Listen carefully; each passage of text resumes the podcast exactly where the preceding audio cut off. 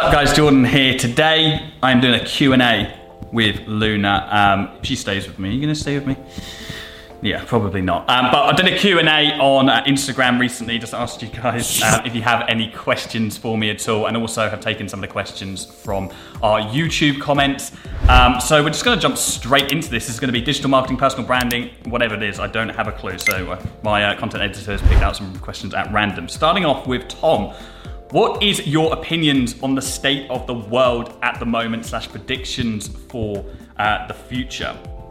Okay, um, well, it's it's no hidden secret that it's been a pretty tough 12 months for everybody. Okay, you're to leave me. That's fine. Um, it's been a pretty tough 12 months for everybody, and um, taken away from from the pandemic, looking to the future now, we're on our way out, hopefully, and um, this has actually had a positive impact in the light of everything negative on the digital marketing space and the online e-commerce space in general. Okay, business owners now really realize they need to have some kind of online model. They need to be advertising online, and uh, that makes our job a lot easier. It makes it easier to sell our services, to pitch our services, and I can see it only going up from here. Okay, we're still very much at the midst of uh, the start of this industry. This is a very new and foundational industry at the moment, and the pandemic, if anything, has just propelled us forward. And I'm incredibly excited to see what new opportunities come in the wake of this new world that we're going to see post pandemic. So, yeah, that's my opinion on the state of the world at the moment. Positive things to come.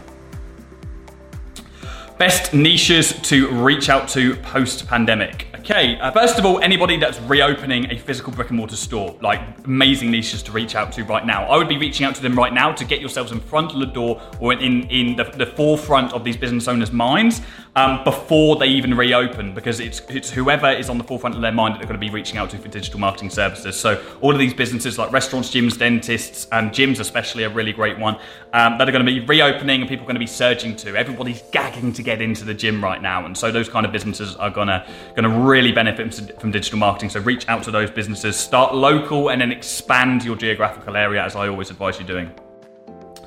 What are your thoughts on working with startups as an agency owner? I always or historically say that startups you should avoid as an agency owner when you're first starting out, and I'll go into the reasons why. And there are only one or two situations where you actually can go for a startup. Now, startup companies generally have low budgets. Okay, we've got this massive culture right now of startups who believe they don't need to invest a lot of money to start a company. Okay, and it's completely flawed, especially with these e-commerce brands. Starting up brands, investing every penny they've got, like 10k, into an e-commerce product. When it comes to actually marketing, which is the most important thing about selling the entire product they don't have anything to give, right? They want to spend £20, make £20 to scale up from there. It simply doesn't work like that. So the only way you can work with a startup company, right, is you need to make sure they have a high budget to start off with. They need to be spending a minimum of 2k plus per month to be selling their products to start off with. They also need to have some kind of innovative product or something unique. There needs to be a unique selling proposition there, okay? Um, because they don't have proof of concept. And this is what we look for when we reach out to companies. Proof of concept, they have existing customers customers, existing reviews, and that means that all we need to do is replicate what is already working for them on social media, and hence we'll have successful ad campaigns. So that's my opinion on startups. Avoid them generally when you're first starting out. Only work with them if I've got a unique product or a high budget.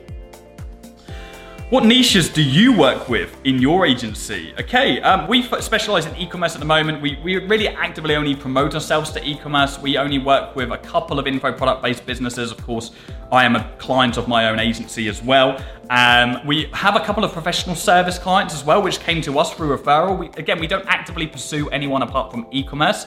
So e-commerce is our overall niche. But again, I don't recommend you reaching out to e-commerce when you're first starting out. Okay, it's a it's a very tech-savvy industry. You need experience, you need case studies and everything. So don't do that. But we do have yeah, some professional services clients who are very high-ticket clients. One of them pays nine thousand pounds a month, so it's a really great client, and we're getting referrals from a partner agency of ours um, over in, in, Europe. I say over in Europe. I can say that now because we, we are no longer part of Europe in the UK as of this year, which is weird. We are no longer part of Europe in the UK as of this year, which is weird. What? Bro, what are you talking about, man?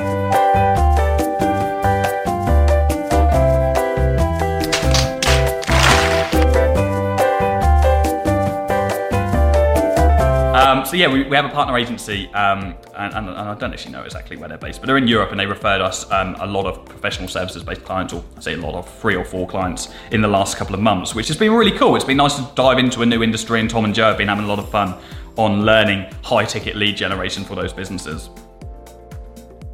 Uh, why are e-commerce clients not recommended for new agencies? Um, so I just answered that, but I'll go into it again. So e-commerce businesses are not suitable for new start agencies because they're generally tech savvy business owners. Okay, I say generally because you'd hope launching an online business, you're going to be relatively tech savvy. And so, as a general rule of thumb, understand they need to run ads. And so, they're not just going to throw thousands of pounds at some random marketer who has no experience, no case studies whatsoever. Okay, so they're going to be looking for people that already have experience and already have case studies they can shout about. So, um, that's why I don't recommend you reaching out to e commerce clients when you're first starting out um, as an agency. Get some case studies locally, then you can leverage them to sign up e commerce businesses, which ultimately high ticket clients um, later on down the line. How do you get your teeth so white? Hey guys. Hey. What's up? Uh, I don't know, man. I, I literally, I, I haven't, I, I haven't whitened my teeth. Honest to God, I haven't whitened my teeth in about five years. Okay, I used to use them Crest whitening strips, but I found they gave me shooting pains in my teeth. It was horrible. Um, so now I just use Oral B Perfection toothpaste. Okay, maybe Dan can throw it up, and we're not gonna um, get scrutinised on on ad revenue. But yeah, Oral B Perfection toothpaste. About five pound a tube. It's quite an expensive toothpaste, but it seems to do the trick for me. Um, and just look after it. Really, I mean, I don't, I don't really eat a lot of things which are going to die them. Actually, that's a lie. I drink red wine, so yeah. I don't know. I'm lucky. Um, but I whitened them about five years ago and I used toothpaste. Oral B Perfection. Go get it. And uh, no, I don't get paid to say that. Does cold calling still work in 2021? Absolutely. Cold calling will still work in 2031, right? Um, it's only the bad cold callers that leave a sour taste in the eyes of, of people who receive them, okay? So you need to go in well researched. Make sure when you're cold calling a business owner or anyone for that matter, regardless of your industry, you're doing your research and you're going in with a very personal note. You do not want to make the person who's receiving your call feel like just a number on your database. So go in with a compliment, something that they're working on at the moment. Just make them feel like you're only reaching out to them. It's secret to success in cold calling. And yes, absolutely, it still works. And our team do it every single day for our various businesses. How can I get over with the fear of cold calling and meetings? Uh, PS English is my second language. Um, right, first of all, if you're not confident, if, if, if, you're saying PS English is my second language, um, because that's kind of why you're not confident with cold calling, then I would recommend you reaching out to businesses who speak your native tongue. Okay, so that's always going to give you an extra foot in the door. You don't, it is going to put you, I'll be lying if I said it's, it's going to put you on the back foot if you are struggling to speak fluent English and you're calling up English based companies. It will initially put you on the back foot unless you can convey enough value on that call. Okay, so you need to get that first five, ten seconds out of the way and then get enough buy-in to actually be able to convey some value.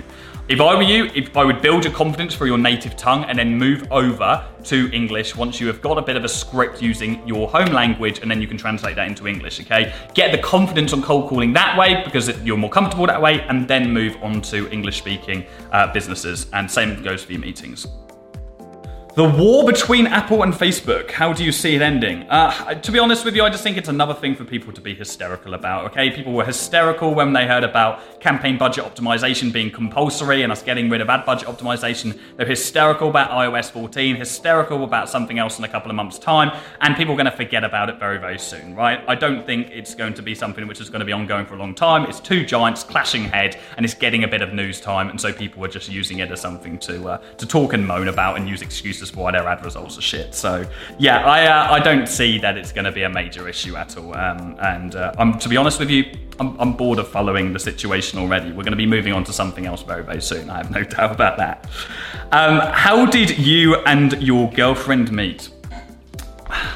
I slid in the DMs uh, on on Instagram and. Uh, we, we, we met post or pre actually during pandemic it was it was yeah we were we were messaging during the pandemic and when we got out of our first lockdown in the UK we managed to meet for the first time and we didn't haven't actually gone three days without seeing each other since then. So um trapped now I'm in.